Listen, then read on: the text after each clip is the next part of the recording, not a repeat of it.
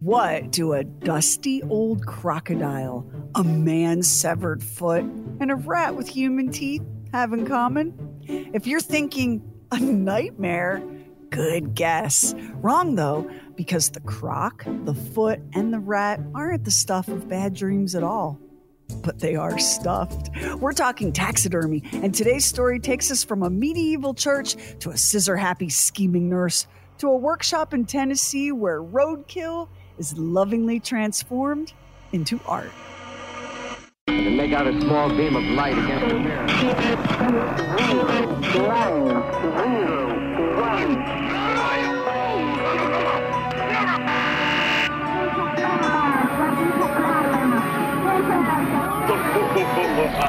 True weird stuff. If you're ever lucky enough to visit Italy and you happen to make a pilgrimage to the very small town of Ponte Nossa, chances are you're headed to see the portrait of the Weeping Madonna. The Virgin Mary, that is, not the pop star. See, a miracle took place in this small village way back in 1511. A group of shepherdesses were visiting the town's small chapel and they were gazing at a portrait of the crucifixion, Christ flanked on each side by St. John and the Blessed Mother, the Madonna. As the young women gazed at the painting, they saw Mary's left eye open and close. Blood appeared on her cheek. As one of the girls used her apron to wipe away the bloody tears, the painted virgin spoke to them. She instructed the shepherdesses to share the news of this miracle far and wide, and she also declared that a church should be built in her name on this very ground. So extraordinary was this event that the construction of the new cathedral was authorized just eight days later and was completed by 1533. Today it's called the Sanctuary of Our Lady of Immaculate Tears. Okay, so maybe you're thinking, well, cool, cool, cool, but you'd have to be kind of a hardcore Catholic to make that trip, right? I mean, it's pretty off the beaten tourist path, isn't it? Well, yeah, for sure. But there's another reason to pay a visit to the cathedral at Ponte Nossa. Hanging from its rafters is the world's oldest known piece of taxidermy an enormous stuffed crocodile. Now, where the stuffed croc came from has been lost to time, though the church has documents on this particular piece of taxidermy that date back to 1534. So we do know for certain that the croc is at least 500 years old. It managed to go missing rather mysteriously for many years until it turned up in the 1700s right in the church attic. What'd they do? They dusted it off and they strung it up from the rafters where it's been dangling ever since. But why? Crocodiles are not holy creatures in the Catholic cosmology. And for anyone out there who's thinking, yeah, but well, don't Catholics pray to statues? Maybe they also worship reptiles. No, and no again. Neither of those things are true. And the taxidermy croc in the cathedral at Ponte Nossa actually isn't even the only crocodile on display in a European church. There are at least two more in Italy alone. So let me ask it again. But why? Like all of the best random and weird human artifacts, this one is good and mysterious. Some people have argued that crocodiles were once native to Europe and used to harass and stalk and eat the people. Now, the problem with this idea is that there is zero evidence to support it, as in, like, none. And even if you decide to go with the notion that crocs once gnawed their way through the population of Europe, why would those like hunting trophies be displayed in churches? Other people have suggested that ancient churches were once packed with all sorts of taxidermy beasts, whole menageries even.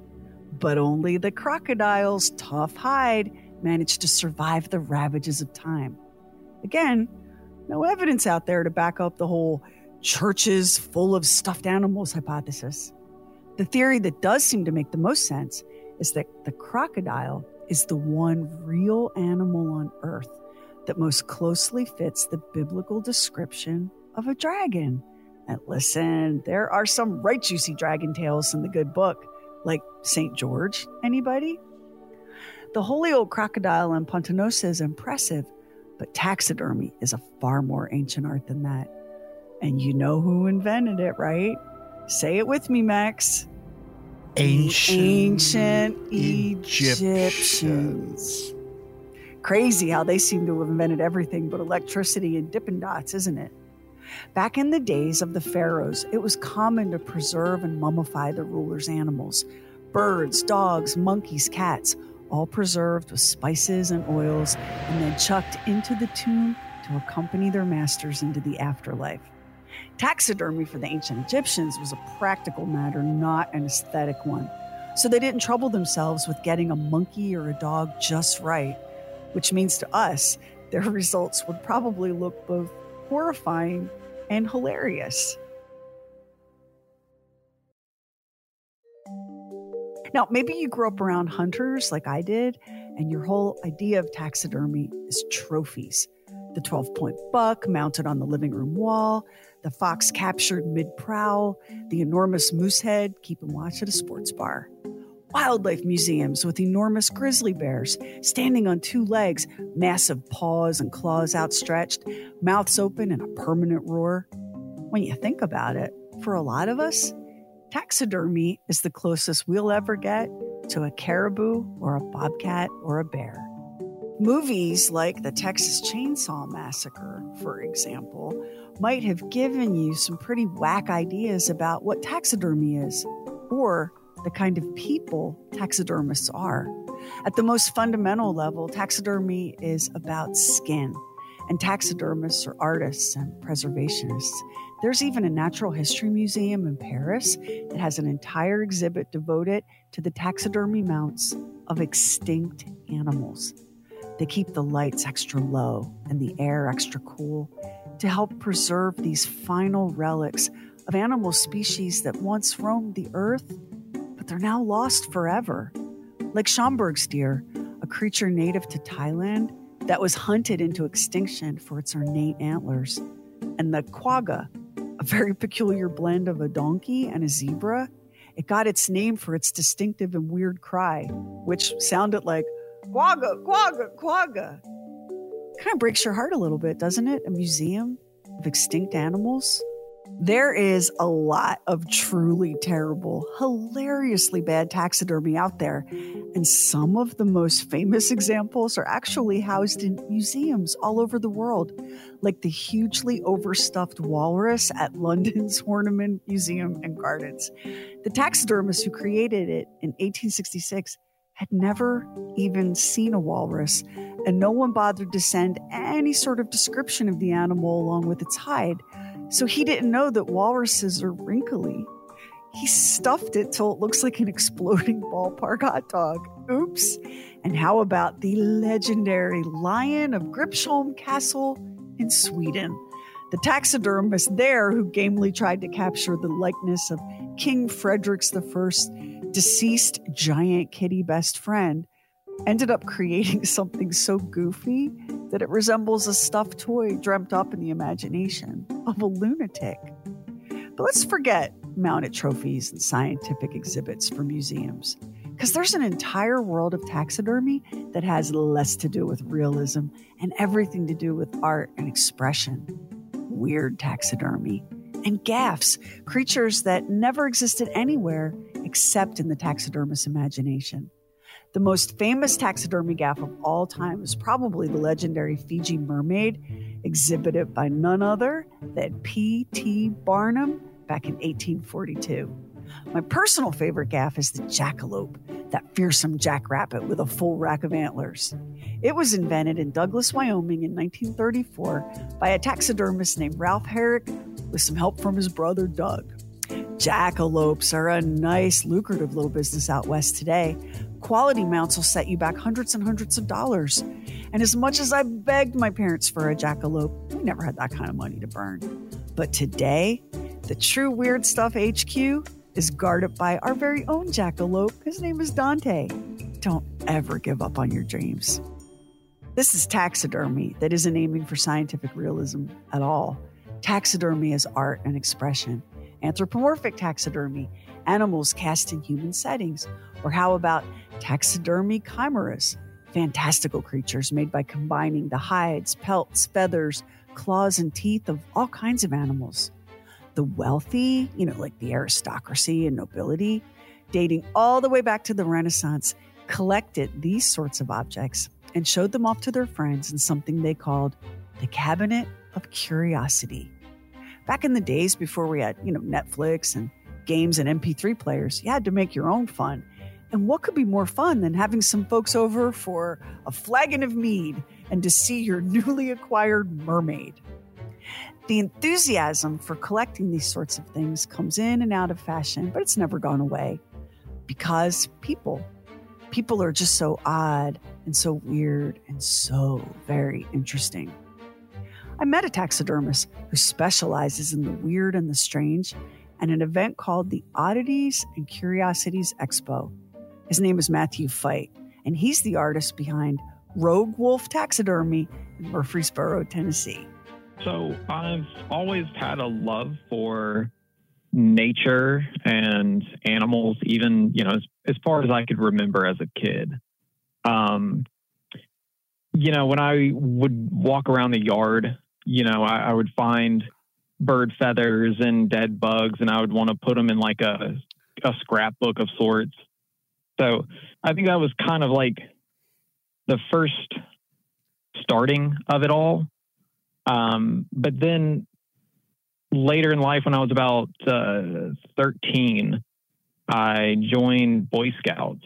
And uh, that really got it started because in one of the handbooks, it, it kind of had like a, a diagram that would kind of start you off, like how to how to process a, a I think it was like a squirrel or something, and um, tell you all the steps to do it.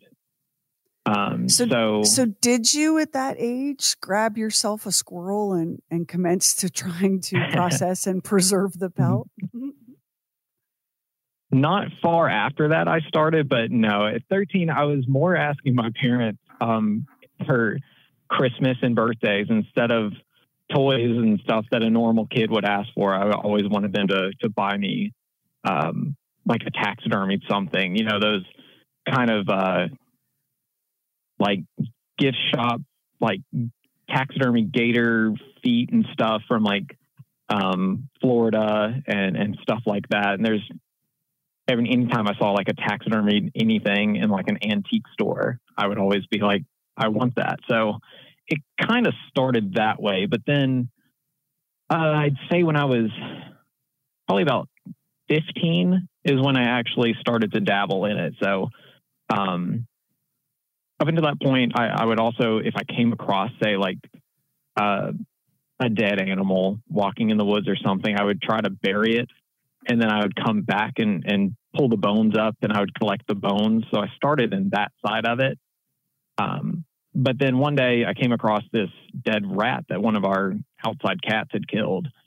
And, you know, I, I thought to myself, you know, I can bury it and, you know, it, what if assuming something doesn't drag it off, then I'll have some bones and that's cool. But, you know, I, I referenced back to that Boy Scout manual that kind of showed me how to do it. And I was like, I'm going to try to do it. So I tried and it basically turned into a, a rat fur sausage. It had no structure in it. Very, very uh, crude for sure. But that was definitely the the start. I'm wondering if like your family and friends and neighbors uh, were at all troubled by the sight of the young Matthew digging up bones and then you know, turning the rat into a sausage. Like, I think we all can understand that for people who are not fans of or into taxidermy, that can look like some real unsolved mysteries level behavior. And I'm sure they did, but if my family was kind of troubled by it, they they never really showed it. Um, they they were for the most part pretty supportive actually. Um, so I mean, they would get me like, you know, the taxidermy things for Christmas, and um, they were all they were fine with it as far as I know. So, and I think it was that gradual transition rather than just kind of a, hey, I want to play with this dead thing. You know, it, it was. They always knew I loved animals, so I think that was less disturbing for them in that in that sense. If you're getting a young Jeffrey Dahmer vibe, I understand because that's the pop culture frame of reference we have. It drives Matthew crazy.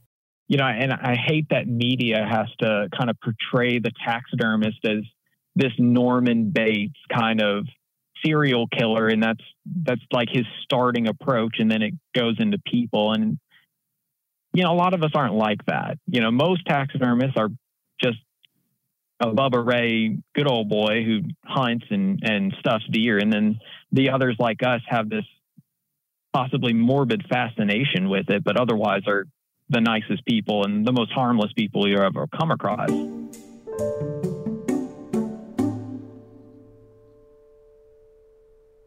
So let's talk about the kind of people that are drawn to taxidermy as an art form. I mean, for a lot of folks, they think about it Sure. as something hunters do, right? You go and you get a trophy buck or an elk Mhm. or whatever, and you take it to a taxidermist, and there it is mounted on your wall, proof of your great hunting skill.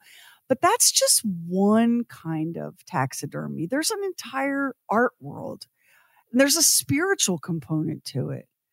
So when you're when you're Yeah. making when you're making something and you're making it for a person, um, who are the people that are coming to you?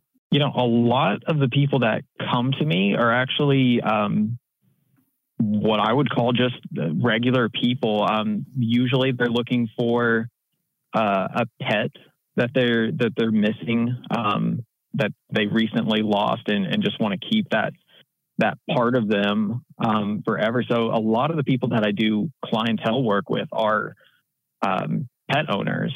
Um, and then I get all sorts. So as far as taxidermy goes, I mean, a lot of people don't look at it, but if you look at old Victorian era taxidermy, it's not very different than what I do now with uh, say anthropomorphic rats and and frogs and things like that. They they were still doing that back then. So, like you said, it, it kind of has this first start out of deer heads for hunters or turkeys for hunters, but there's this whole grouping of people that you would just kind of like the odd people um, that are into it and tattoo artists uh, reptile owners um, kind of this punk rock era of people all kind of tend to flock towards it Your work is is um, kind of surreal and dreamy. Let's let's talk about some of the pieces that you do. I I saw some of Matthew's work at an Oddities and Curiosity Expo, which is a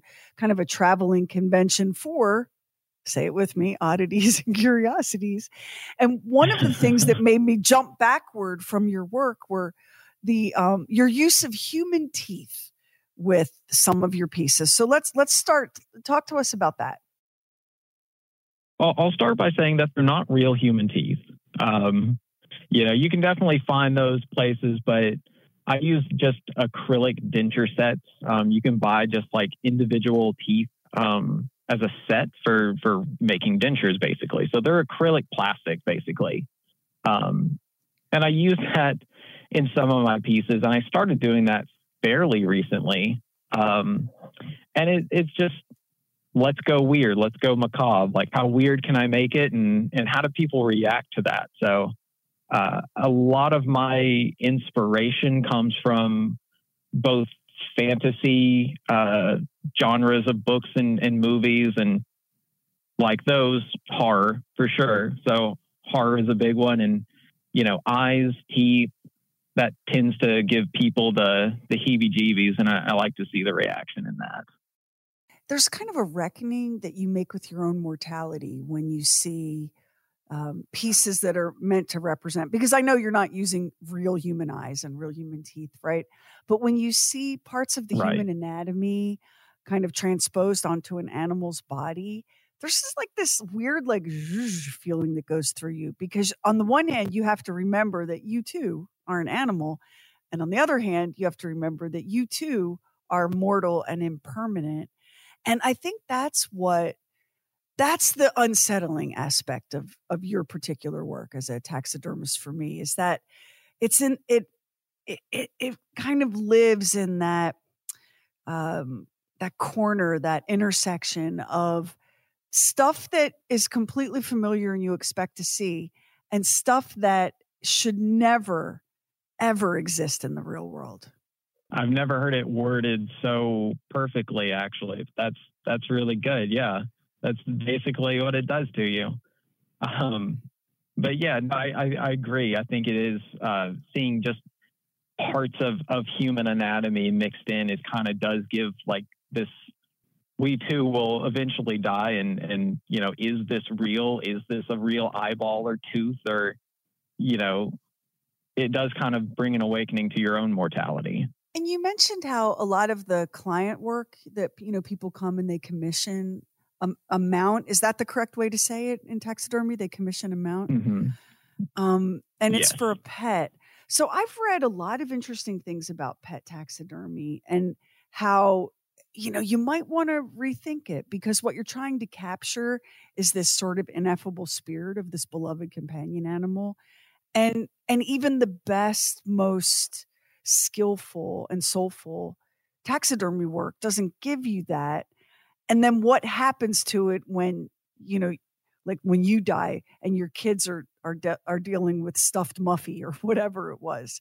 So do you have right. conversations right? Do you have conversations with the people who come to you grieving the loss of these beloved animals and what it is they're hoping for yeah so I, ironically i do try to kind of steer people away from just a traditional taxidermy mount say for a dog where you really do have to get that expression perfect or else that's not their dog. That's just a dog. So, uh, you know, when it comes to stuff like that, I, I try to actually gear towards um, skeletal preservation. Um, so it's a lot easier to look at a skeleton and not see exactly Rover, but then know it's there symbolically. Um, things like that, things like just preserving some parts of the skin, even having it framed. So you basically have just this kind of hand fur and you can kind of pet and it'll still feel like your dog that you miss and everything. Um, but certain animals are easier than others. So dogs are, are obviously the hardest. I mean, I would say getting a dog's expression right would be trying like to get a person's expression right. It's nearly impossible. Oh, that's um, interesting. But I get a lot so of, getting capturing that sort yeah. of spark of identity that you see in a dog's eyes and face is that that's just as diff you're that is so fascinating. That would be as hard as a person. That says a lot about dogs, doesn't it?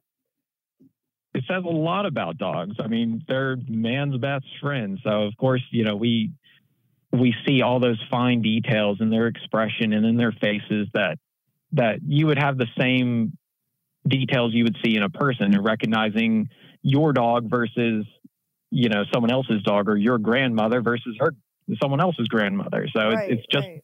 that detail that you you can't really get. Um, but i do a lot of cats and they're a little bit easier. They still have that expression but cats are i guess not as in tune with people as as a dog is so it's a little bit easier that way. And, you know, I do a lot of like reptile and birds, and those are the same way. You know, it's a reptile's face is like any other reptile's face for the most part. You're right about cats. I read I read once that the reason that cats took over the internet and are so memeable is because cats have very expressive faces, but their facial looks there's like a catalog of cat faces, and it's rare to find um, a cat with a face so unusual that it can't be like right. universal, right? So, I mean, I hear what you're saying right. about that, yeah. and of course, you know, fish, birds, lizards. Do you get um, do you get requests for bunnies and guinea pigs and little tiny things like hamsters? I I probably get that second to most. Um, actually, I'd say that's first over over the reptiles and the cats. Um, small rabbits, you know, hamsters. I get clientele looking for those all the time. And, you know, I, for the most part, I think they're already into the taxidermy business already, and that's probably how they got my name. But that's kind of like one that's an easy one to start out with. You think about a rabbit and a hamster, they live what between three to maybe 10 years at best. So, you know, it's no less love, but they kind of come through our lives a little bit faster than say a dog who might live up to 20 years. And and when you when you do like um let's say you've taxidermied a bunny for someone and they've come to you and said, Matthew, this is Mr. Mr. Buttons, and I would like to keep him forever. And I'd also like him wearing a tuxedo when he's finished. So have you had to also master the fine art of teeny tiny taxidermy animal seamstress work? Like because when and I'm we're going to send everyone. I'm going to post links at trueweirdstuff.com for Matthew's social media, and we're going to share pictures so that you can see his work because it's just so surreal and delightful. Like some of it you'll go ah, and some of it you'll laugh out loud. I mean, it's just so playful. But mm. these these little outfits and little props and stuff, you're making all of that too. Yeah. So I, I like to tell people as an art form, taxidermy is a mixture of painting, sculpting, carving, uh, hairstyling. Uh, and for me, with the anthropomorphic things, it involves seamstress and and clothes designing, fashion. So it's all these things tied into into one whole piece that kind of collides together. Um, I could probably stand to be a little better with my clothing. So a, a, lot of it is held together with glue instead of actual sewing, just because it's faster and a little easier to do. But um, I, I, do love when I finish, say, a, a, tuxedo for a rat and and see it just perfectly matched and, and just fitted to the to the the rat itself so perfectly in detail that it does put a, a big smile on my face when it comes together in the end. Let's go through a project. So take us take us from beginning to end with a project um, animal of your choice. Okay. Okay. I'll start with one of the more popular ones that I do just because they're the easiest. So let's say you get a rat. Um, like I said earlier, I, I don't kill anything. I don't hunt, uh, none of that stuff. I'm a pure scavenger. So rats are easier to come by because you can go to a pet store or a website and buy frozen dead rats. And typically, you know, you'd feed that to a python or something. But I'll take some and, and use for myself. So I start with a rat, thaw it out, and then you make an incision. Uh, depending on what kind of piece I do or what kind of animal I'm using, there's different forms to skinning. So there is more than one way to skin a cat. Uh, typically, I'll, I'll make a small incision from about where you would think the belly button is down to the groin and kind of start peeling the skin away from the, the muscle. So it's just held there with membrane, which is surprisingly easy to detach. Um, and think of it as just this clothing, one piece suit that's over your muscle body. So you're able to just kind of so, unzip the rat's pelt or skin or whatever the outer covering of the rat is. You're able to just kind of work that off. Yep, you just kind of work it off. Um, it's kind of like rolling the thumb between the, the membrane, and it all kinds to kind of comes off from itself. So, you know, in the feet, small animals like that, I'll just cut the feet right there, so whether they're still attached to the skin itself, and I'll just kind of cut them at the joint, and they'll dry out just fine. And the tail, you just kind of slip off like a glove. Um, but let's say you finish all that the gory details of the the skinning job. You got the body by itself. Put that aside. I have pets that will that will eat that. Um, I have a possum, so he gets to eat the body parts that we don't use for bones and stuff like that. Um, and then You're you just the, most the, fun I've had in a long so. time. I'm going to be honest with you, Matthew. You are the most fun. so I didn't know possums. I guess I never really no. I never really thought to consider like what a possum's diet is. They're omnivores. They'll eat pretty much whatever. They're also scavengers.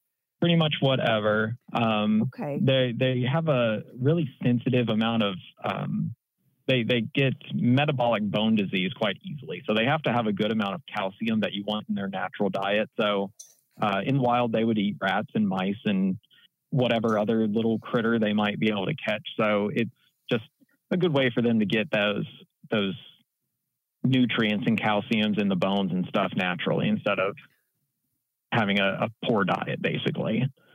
So you and I you like to make sure that the animal is always used.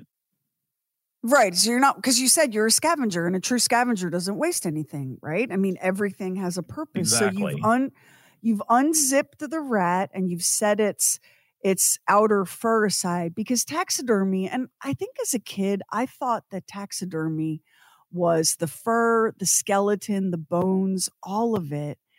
And it it, it isn't, is it?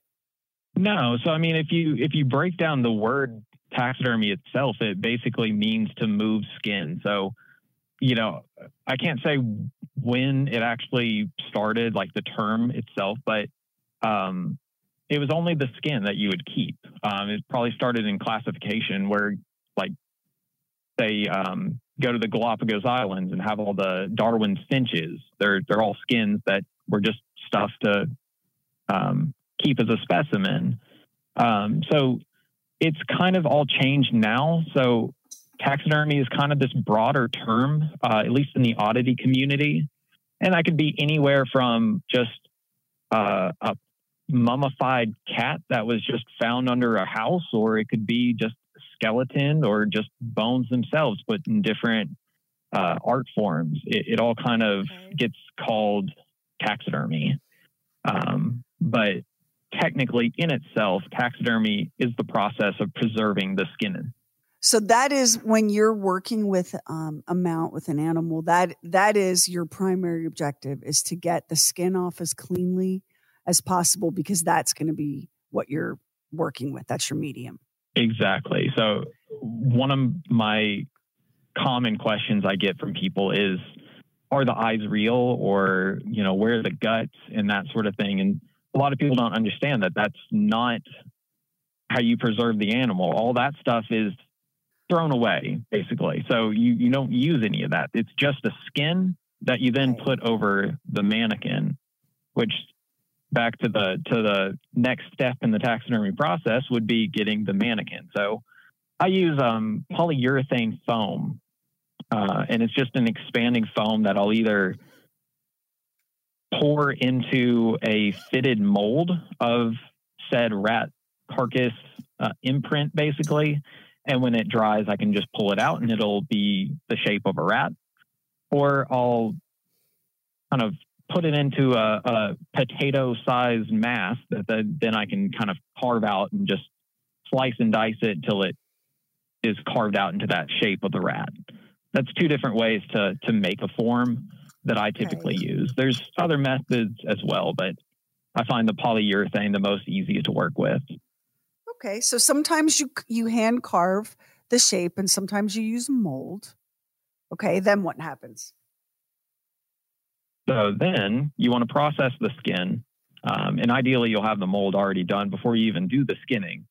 But uh, you want to process the skin so it'll stay preserved um, and bugs and stuff won't eat it and it won't continue to rot. And so with a rat, uh, I start by soaking in an alcohol that'll help kind of tighten the skin around the fur. Um, small animals like rats are really easy to slip, and that just means that the fur starts to to fall off from the skin itself, which then you got to either get really creative or kind of throw away that one altogether. Um, so that's the first process I use. Then I start to dry them out. I use borax. That's um, a tip that I learned from other taxidermists along the way from in my form. Um, and that'll help dry it out. It'll also help keep bugs from wanting to eat it. Borax is just basically laundry detergent, but it tends to do a good job. And um, while you're drying it out, you want to get every bit of muscle, fat, uh, extra membrane, everything off that skin. So it comes off quite easy from the body, but it always leaves a little bit of, of subcutaneous fat or, or little bits of muscle that pulled along the way. So you clean that off to where it's just one clean piece of skin from the inside and then fur on the outside. And if it's a big animal, you would want to tan it out, um, or at least uh, what's called a wet tan. Essentially, it's completely prepped to be tanned. You just don't put that softening oil agent on it, or you do a regular tan and you do put that softening agent. And that's basically making leather, but just with fur on one side of it. when I first started, of course, I was doing it um, just outside my house um, when I lived with my parents. Um, and all the dirty stuff, let's say, was done outside. Once it became a cleaned off skin, I might move in the garage and, and start doing that. Um, but I was living in a one bedroom apartment, which didn't give me a whole lot of room to do much anything. Uh, I had a outside porch that I could do. Luckily, I was in a third story, so kind of kept out of the eyesight of most people. Um, but I did the dirty work there, and then I would just go into the living room. Of course, I had a, a table and everything covered to to work with, but um, yeah, I was pretty much working in my in my one bedroom apartment. Uh, but recently, I have a house now with a, a offset barn slash garage. That's kind of now my my workshop. So I do most of all that stuff in there, and then when it just comes to decorating or the fine detail work, airbrushing, that sort of stuff, I will bring it inside to to work on in the living room or in our art room, basically. So when you were Matthew, when you were um, in the one bedroom apartment, the third floor one bedroom apartment mm-hmm. stage of taxidermy, um, did that make dating kind of challenging? Bringing people like to come back to my place. don't mind, don't mind you the know, pelts luckily, and tiny feet. I uh, luckily met my wife before I started doing taxidermy, like as uh, intensely as I do it now. I, I always I did it since high school, but and yeah, dating was a little hard, but um, in college uh, I wasn't doing it as often, and and I met my what was to be my my wife um, back then. And luckily, she was kind of into the same thing. So she didn't do taxidermy, but she was collecting bones and and doing that sort of stuff. So it was very welcomed and uh, was just a, a smooth transition into it. Good, good. Because I mean, after especially after the Netflix Dahmer documentary, it could be it could be challenging. Oh, you meet yeah. a nice, you know, let's say you're single, you meet a nice city girl, you bring her over, she sees the possum in one corner, the little pile of rat feet on the table. You're going going to bed alone, I think, that night. So I'm glad that it worked out for you.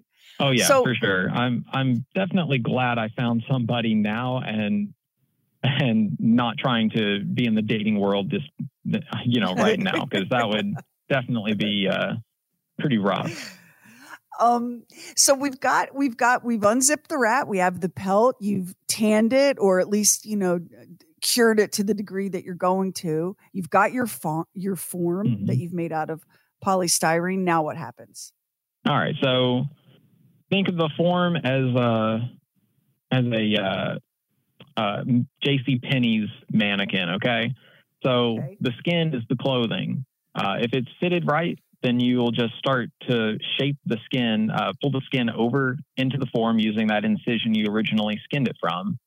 Um, if it's a big mount or a medium-sized mount, there's different. Uh, it's basically hide glue. It's a it's a glue paste that you would put on the form that adheres the skin to it and it kind of gets those fine details around the muscle and that sort of thing and keeps the skin from shriveling or, or doing anything that it shouldn't. So um, that's one thing you would kind of put on as you're as you're mounting it and putting the skin over the form. Uh, but essentially, you just slip the form on or the skin on, and uh, then you start to fit it around like the hips and around the thighs and, and get those all fitted into itself. So you do that and you'll start to pin it in different areas, especially around the face. You'll pin the mouth and like the, the nose area. So that'll give it a little expression. In my rats, I always like to upturn one of the pins and give it on its on the side of its mouth a little bit of a of a Mona Lisa smile, if you will. Uh, that's just one of my signature moves. Um, and then once you have it pinned, you get the fake eyes, you put those in there. Uh, you'll use, um, I use like a, a mesh screen, like a, a, bendable mesh screen, and I'll kind of uh, bend the ears and, and kind of fit those ears in place so they don't shrink or shrivel or anything. And then you wait. You basically sew it up and kind of pin it into the position you need it to be in and let it sit out and dry. Uh, that's the longest part of the process right there. Uh, most things are typically done within a week's time. Uh, some things take longer, some things take less. Uh, for instance, I actually just did some frogs the other night and they're dried out and ready. So now they're ready for just some of the the finer detailing. So I want to talk about like but, the soul of the animal. Not mm-hmm. you know, not everyone believes that animals have souls. So maybe we'll just say the word essence and we can all agree that every every living thing has some force inside it, however you want to characterize it, right?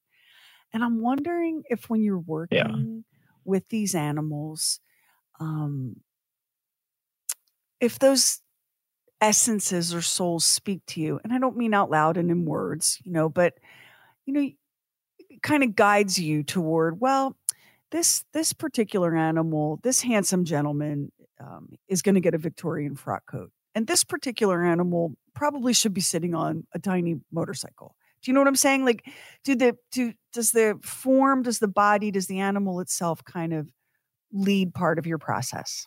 I would say probably. I don't know if I've if I've ever given it as much thought. Um, what I think of most when I'm when I'm processing an animal, I do tend to think about that animal's life and how it must have lived and and I, I'm sure that has some subconscious way of, of kind of guiding me where I want to take it.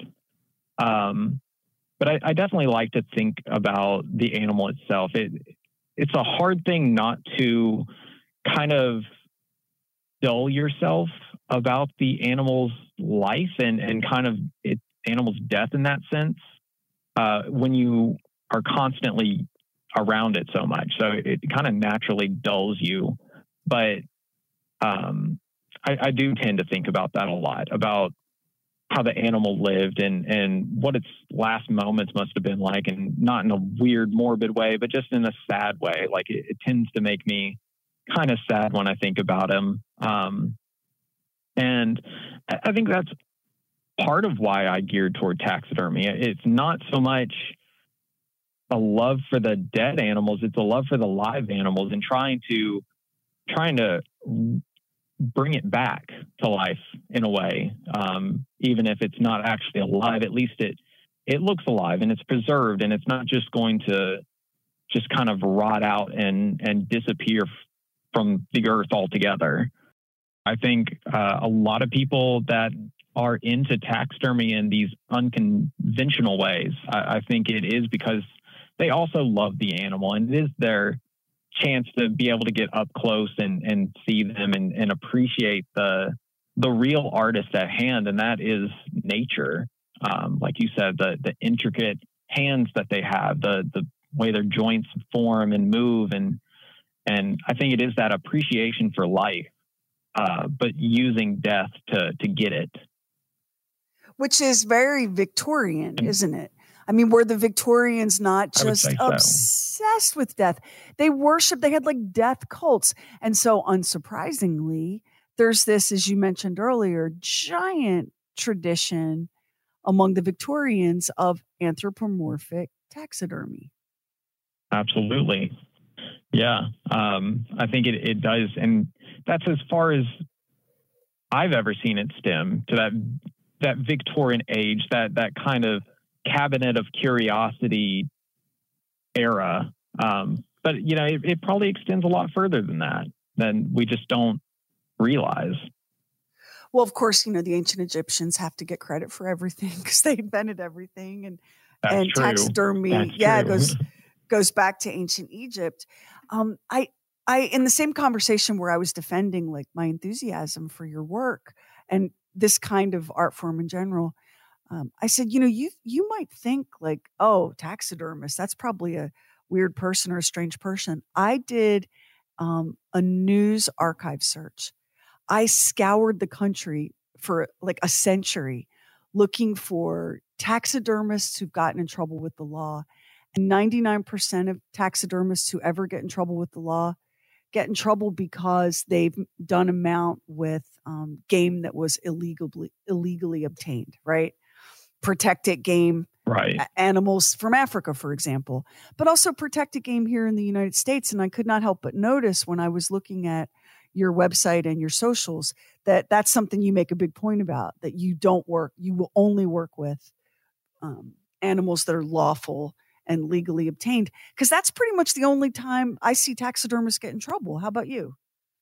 You know, and I hate that media has to kind of portray the taxidermist as this Norman Bates kind of serial killer, and that's that's like his starting approach, and then it goes into people. And you know, a lot of us aren't like that. You know, most taxidermists are just a Bubba Ray, good old boy who hunts and and stuffs deer, and then the others like us have this possibly morbid fascination with it, but otherwise are the nicest people and the most harmless people you ever come across.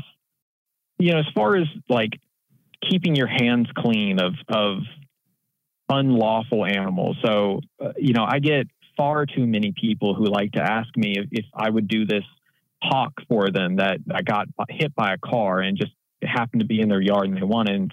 No, sorry, can't touch it. Not gonna touch it. That's you know, some animals are illegal, and you gotta respect the the wildlife laws in your area and and kind of adhere to that because if you do that, then you'll be fine. But if you don't, then you can possibly lose your entire business. So, uh, yeah, I, I definitely stick to the lawful things and, and most things I stick with nowadays are kind of domestics like the rats and the pets and and I don't do a whole lot of wild life itself.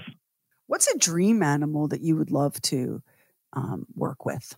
Well, one of my dream animals was uh, a baboon and a vervet. I, am a big fan of primates. Um, that's kind of partially what I went to school for, anthropology and and kind of that tie between humans and nature and, and, like that middle ground, which is, you know, these missing links of, of ape and people basically. But, um, so that's one of my dream things that I did get to um, accomplish. Um, aside from that, I would love to do like a large bear mount. Um, I think that's one thing I've always wanted is, is just a big old grizzly bear. Um, in my house. But uh, one of my really big dreams isn't technically taxidermy at all. And I, I really love uh, prehistoric animals. So I've always wanted to make a replica like woolly mammoth or woolly rhino, um, possibly using real skin from like a musk ox or something. But I think that's my biggest dream I have is, is to create something like that, which is definitely further along in the art side than it is the taxidermy side. Listen, your woolly mammoth dream might be closer than you know. There was an article um, that hit my news feed couple of weeks ago, and it was scientists have um, isolated the DNA of the woolly mammoth, and they think they're about four years away from being able to um, bring the woolly mammoth back, at least in the form of one specimen. Now, you know, there's going to have to be some cloning involved, right? Because we don't have, you know, when a man woolly mammoth loves a lady woolly mammoth very much, they make babies. We don't have that. So you know that there's going to be some gene splicing and some cloning involved here. But scientists feel pretty confident that they're going to be able to return the woolly mammoth to life. So, like, cue the Jurassic Park theme song or whatever um, it'll be interesting to see, right, how this plays out. But you think about the role that taxidermy has played in the museums of natural history around the world and in giving people their their only way to visualize animals that no longer wander like the great plains buffalo right they're we no longer have giant herds of buffalo stampeding across the American West. We no longer have woolly mammoths. We don't have saber-toothed tigers. We have we don't have dodos, right? We have all these animals that um, have gone extinct. And between science and taxidermy, that's kind of people's only way of have any grasp of right. what that animal actually was. Like the dodo and the the thylacine, like we wouldn't have those things if they weren't preserved by a, a taxidermist or at least somebody who knew how to do the process. Um, and we would just have like uh, written accounts and descriptions and and possibly some drawings, but we all know how those don't look as accurate as they should. So, um, yeah, absolutely. I mean, if, if it weren't for taxidermy being done to those animals at that time, we, we wouldn't have anything, possibly not even DNA to, to work with to, to clone a woolly mammoth or, Yeah. or a thylacine. So, what are, I mean, obviously, one big misunderstanding about taxidermy and taxidermists is that, you know, you're all like in your basements being all freaky and creepy and menacing when that just isn't true at all. What are some of the other misunderstandings you've come across in your conversations with people when you tell them what you do?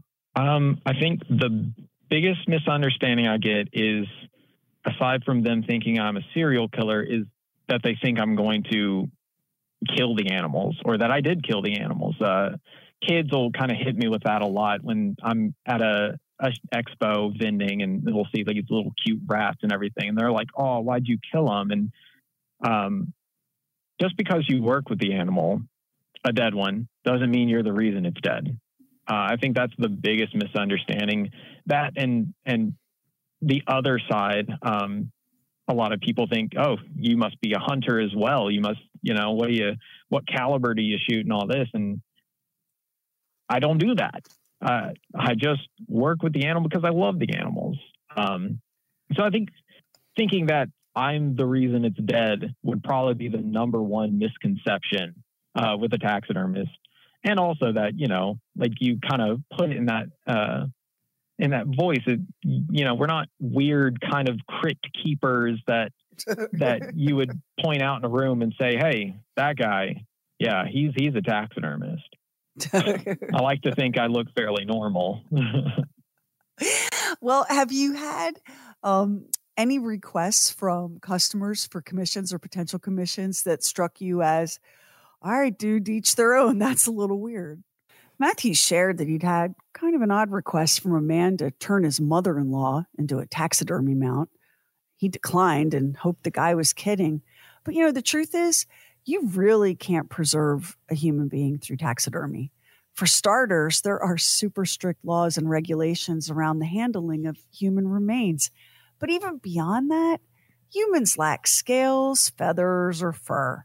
There's nothing to hide the discoloration and deterioration of human skin after death. It's not elastic enough.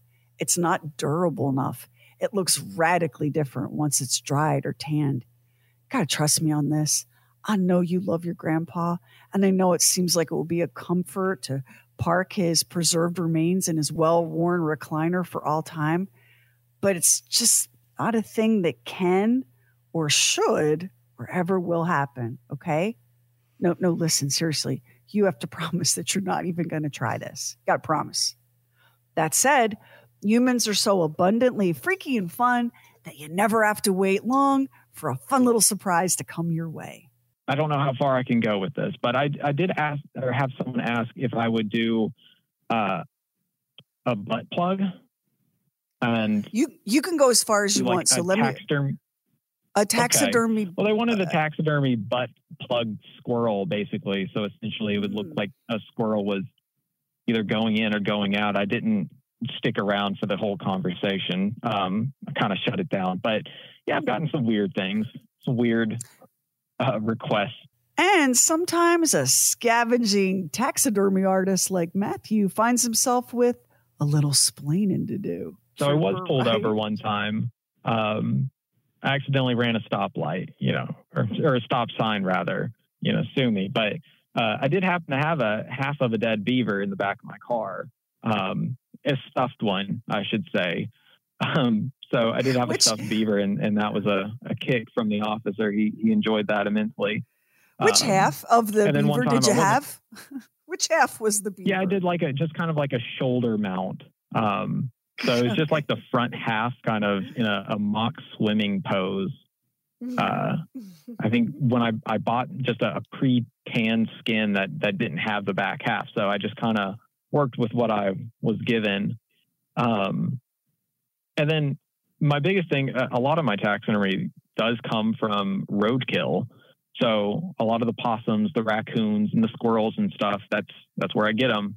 Just take a Sunday drive in the morning and start collecting. Um, so I've not been pulled over, but one time I was collecting a mink that was on a, a fairly busy highway, uh, and a cop did pull up behind me. Um, but I gave him an awkward little wave. I think he was just thinking I had a, a broke down car or something. So, speaking of the cops, let's talk about that scissor happy nurse.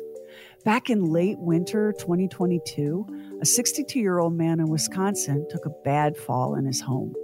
The heat had gone out, and Wisconsin happens to be cold as balls in the winter months. Think I'm exaggerating? It was so cold in that house that the poor man suffered extreme frostbite in both feet. He ended up in an assisted living facility while he recovered. Now, medical staff there did seem to agree that at least one of his feet was graveyard dead, blackened, foul smelling, and hanging on by a tendon. Please let me remind you that this is not a tale from the olden times before we had modern medicine, but a tale from last year in America. Okay? Okay. Anywho, Nurse Mary Kay Brown made the decision to snip off the gentleman's foot with a pair of scissors. Three other nurses were in the room, witnessed this ad hoc amputation, and reported that Nurse Brown declared her intention to epoxy the severed foot. Her plan was to park the preserved piggies by the cash register at her father's taxidermy shop with a sign reading, Wear your boots, kids. Clever and callous, and more than a little bit crazy. See, here's the deal there was no medical order issued for the amputation. And though Brown told investigators that the patient felt no pain from the procedure and that she had planned to freeze the foot so that it could be buried with the body when the time came, her fellow nurses told a different story. One reported that the patient was moaning as his foot was scissored off, and three days later was still complaining about how much it hurt. No reports were filed on the removal of the foot, and nothing was noted in the patient's chart. The CEO of the facility was like, Yeah, yeah, you're supposed to get a doctor's order before you hack off a body part, but Nurse Brown didn't have any malicious motives, so can we please just move on? But law enforcement was like, yeah. No.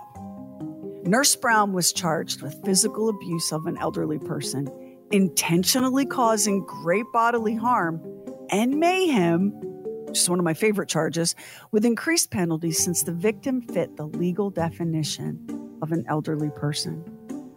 The man died a week later. The criminal complaint against Brown doesn't state that the amputation caused or contributed to his death. Maybe it didn't. Maybe he was just caught in the eye of a hurricane of pure suck. Kind of like the one Mary Kay Brown is currently riding out. She's facing up to $100,000 in fines and or 40 years in prison if convicted. And her poor daddy never did get his epoxy human foot to prop next to the cash register at his taxidermy shop. This is the kind of story that has a way of making you give other taxidermists the side eye which is really, really, really unfair. I think that's the main takeaway I would like people to get is, you know, taxidermy is is a way to memorialize nature. Uh, even even the hunting side of it, it's it's all about the appreciation of nature done right and and conserved correctly. It it helps nature. So um, I think this this idea that taxidermist is is this creepy kind of of embodiment of, of death in itself. That's not what we're trying to show you. We're trying to show you the life of this animal in a traditional mount or otherwise. We're trying to show that this is what this animal looked like in life, in its pristine, in, it, in its majestic state. And I, I think that would be a better takeaway for people than than ooh, gross, dead squirrel. But by the time you finish with it, it's not ooh, gross, dead squirrel. It's like, holy cow, is that squirrel wearing a nurse's hat? like it's a it's a completely different it's a different animal to use that phrase altogether, um, which is what I like about your work because we have a lot of traditional taxidermy all over different relatives' houses. I mean, like I said, I grew up with it, and you're like that. That is a man. That's a nice looking buck, but but that buck, that traditional mount, speaks only of itself. It's it's a nice buck. Somebody really had a good day. Look at the rack, whatever. But when I look at your work, those animals are so whimsical and they carry with them like a whole story, a whole story that comes to life in your imagination. It's a very different it's not tax it's not ta- it's not your daddy's taxidermy is what I'm saying. Absolutely. Yeah, and and that is rogue taxidermy. Um, that's kind of the the term that's been coined um, for for that style, the anthropomorphic, the weird, the odd, the non-traditional. That kind of opens you up, so you can do different things and say different stories. You can make it political. You can make it whimsical. You can um, tell this fantastical world, and and sometimes you know I, I, get into that when I when I do a really odd mount or something. Um, one of my favorite pieces was this this little dead um, starling bird, um, and I, I put uh, like a small LED within its chest, kind of in its dead pose, and I I put these uh, crystals on top of the LED, so when you turn it on, these crystals kind of lit up, and they were kind of erupting from the the bird's chest, and you know, when I was doing it, I was kind of telling myself this whole story about, you know, this fungus or or organism that that ate off of the dead body, but its kind of fungal state was these crystals. So it was just this kind of very fantasy world that I kind of built around this this little mount that that I was trying to tell that kind of story about how it uh, kind of grew its life from the life of this dead body, basically. And when you finish a piece and you kind of sit back from it and you look at it, um, do you have moments where you think to yourself, yeah, I, I found her or I found him? That was exactly what this animal was trying to speak into being for me. Yeah, I, I definitely um, nothing's more satisfying than being able to step back from a from a mount and and know that I got it. But that that is just perfect. And of course, you know, an artist is their own worst critic. So of course, like as far as some things go, you can never be perfect. But to get that story or that um, expression right is, is definitely uh, the most satisfying thing in my job. You can check out Matthew's work on Instagram. Just follow Roguewolf Taxidermy and hey, maybe treat yourself or someone you love to a Mardi Gras squirrel or a demon goat or a banjo playing raccoon. You're going to want it all. And kids, if you learn nothing else today, remember wear your boots. Next time on True Weird Stuff, America's first celebrity serial killer wasn't a lone male described by his neighbors as the quiet type. No, it was a family, a family of four who set up grisly and gruesome shops smack in the middle of the heartland. What they did and how they did it will haunt you. But you got to give them this the family that slays together stays together. And if you listen to us on Apple Podcasts, hit the plus button in the top right corner, and now it helps an independent podcast like ours to get discovered. And we really appreciate it if you subscribe, rate, and review True Weird Stuff. Hit our website, trueweirdstuff.com, for show notes and photos and videos when we have it, and bonus content. Everything True Weird is waiting for you at trueweirdstuff.com. And follow True Weird Stuff on Instagram and Twitter. True Weird Stuff is a Now Media production. Our executive producer is Anthony Garcia.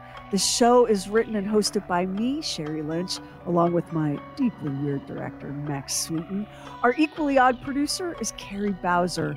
Additional production by the mysterious Stephen Call. Our digital witch and social media cult leader is Heather Furr. Original graphics by Kevin Nash. Original artworks by Olivia Axlin. True Weird original music composed and performed by Jack Griffin and Zane Nash. Copyright 2023 Now Media. All rights reserved. All wrongs remembered.